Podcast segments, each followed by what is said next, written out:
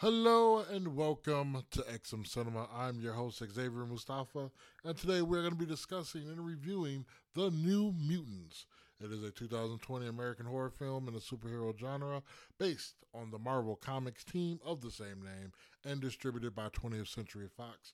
It is the 13th and final installment in the X Men film series that was directed by Josh Boone from a screenplay he wrote with Knight Lee. I hope I said that name properly. And stars Maisie Williams, Anya Taylor Joy, Charlie Heaton, Alice Braga, Blue Hunt, and Henry Zaga.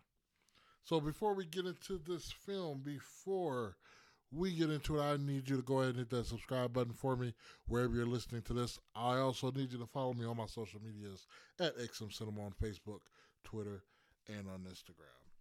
So let's kind of go into the backstory of this film. This film has been quote unquote made and ready to go for a long time. Um, it was made during the 20th Century Fox era of uh, the X Men because we all know that they were acquired by Disney and then the rights went back to Marvel. Uh, and so that kind of hindered things a little bit. Uh, and they were going to do reshoots for this movie, but because so much time has passed, uh, the director felt that too much time has passed. The characters were a lot older. It would have been harder to go back and try to do reshoots. So they decided just to finish the film as as it was um, and release it. Then, because of COVID nineteen, it got pushed back even more and finally uh, debuted the end of the summer here in 2020.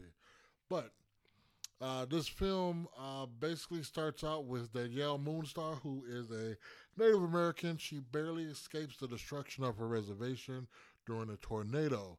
Her father um, kind of hides her away before he is killed by an unseen entity, leaving her as the only survivor. So she ends up going to this facility that's being ran by Dr. Cecilia Reyes and Reyes basically says that hey, this place is for mutants um, who have kind of done bad things, but just need to learn how to use their powers. And it's basically hinted that they will eventually become X Men, but we found out through the movie that that's really not necessarily the case because this particular facility is ran by the Essex Corporation, which, if you are into Marvel Comics, you know exactly what that is. So that's not really um, a great thing. It has a lot of tie ins.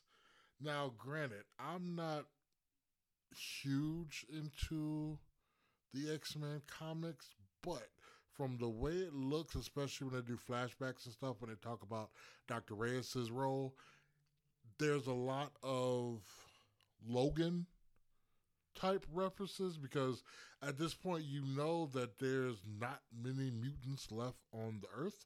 Something has happened which they hint in logan.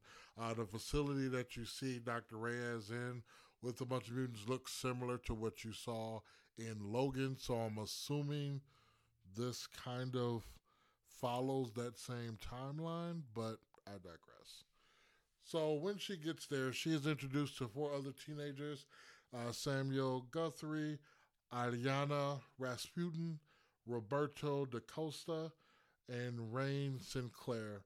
And basically, you find out that they all have their powers. Um, no, they have their powers. Of course, they have powers. Um, one of them has the ability to fly at like super fast speeds. Another one has the power to basically make himself really, really hot. He was in there because he had burned his girlfriend to death.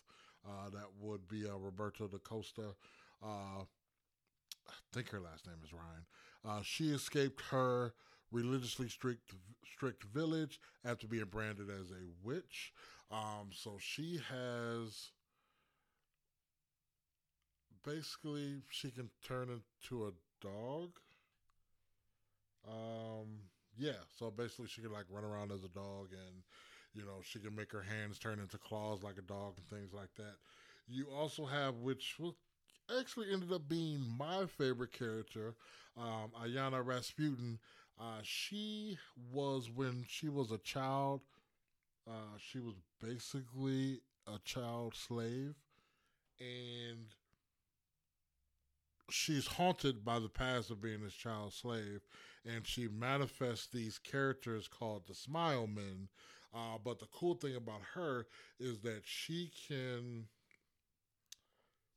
I don't even know how to word it. It's like she can go to like different dimensions. She can make her hand turn into like I think turn into metal, and then she had a sword, and then she can go in between these different realities, and I, I can't describe it, but it, it was pretty cool. She's probably one of my favorite characters. Of course, she's a total B word at the beginning of this movie to the Danielle Moonstar's character, um, because you know she, I don't know, just didn't like new people. So you go through how these teams are all interacting with each other. Um, it actually kind of turned into a little bit of a lesbian love story between Danielle Moonstar and Maisie Williams' character. Um, so they kind of fall in love with each other.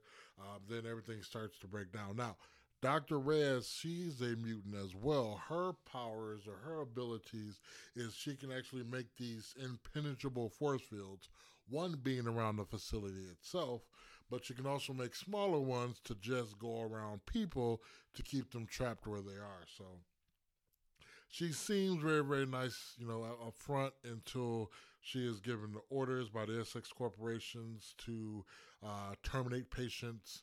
Um, I'm not going to get too totally spoiler in, in, this movie, but basically that's where everything kind of starts to break down. Uh, because when Danielle gets there, you realize that her powers are starting to make the people around her start to have nightmares and be able to uncontr- uh, not control their powers because of these nightmares. So, but like I said, I'm not to get into spoiler territory. Overall, I I give the movie a two and a half out of five. Like it wasn't terrible, but it wasn't the greatest movie I've ever seen. The special effects uh, when they dealt with uh, Ayana Rasputin's powers I thought was pretty cool. Everything else was kind of so so. I thought the story was pretty so so. Um, very self contained story as it only took place in this one facility. So, yeah, I mean, I would say definitely check it out. Do you have to go to the theaters to go see it? Probably not. Uh, the budget for this movie was about 70 to 80 million. So far in the box office, they have only made about a quarter of a million, a little less than a quarter of a million. So this is definitely a loser as far as money goes. But Marvel doesn't have to worry about it because it was pretty much all done on 20th Century uh, Fox's dime before they acquired it. So so yeah, this is uh seems like it's going to be the final nail in the coffin for the 20th century versions of the X-Men. So it's going to be interesting to see what Marvel is going to do with it now. And we all know Marvel can do great things. So I'm pretty sure they're going to pick up this ball and run with it. This was originally supposed to be a part of a trilogy, but of course, with the acquisition, um, that's not happening anytime soon. So yeah, so that's my review of the New Mutants. Like I said, go check it out. Probably when it comes on Netflix or something like that. No need to really go to the movies for this one. It was cool that this was one of the first movies that was released uh, during the COVID era, era. So, you know, I was just excited to go to a movies and see something. Of course, being socially distant from people around me, which is great. But overall, like I said, it it, it was a good time. It wasn't a bad time. Wasn't a great time, but definitely check it out two and a half stars. And until I talk to you guys again, make sure you take care of yourselves and each other.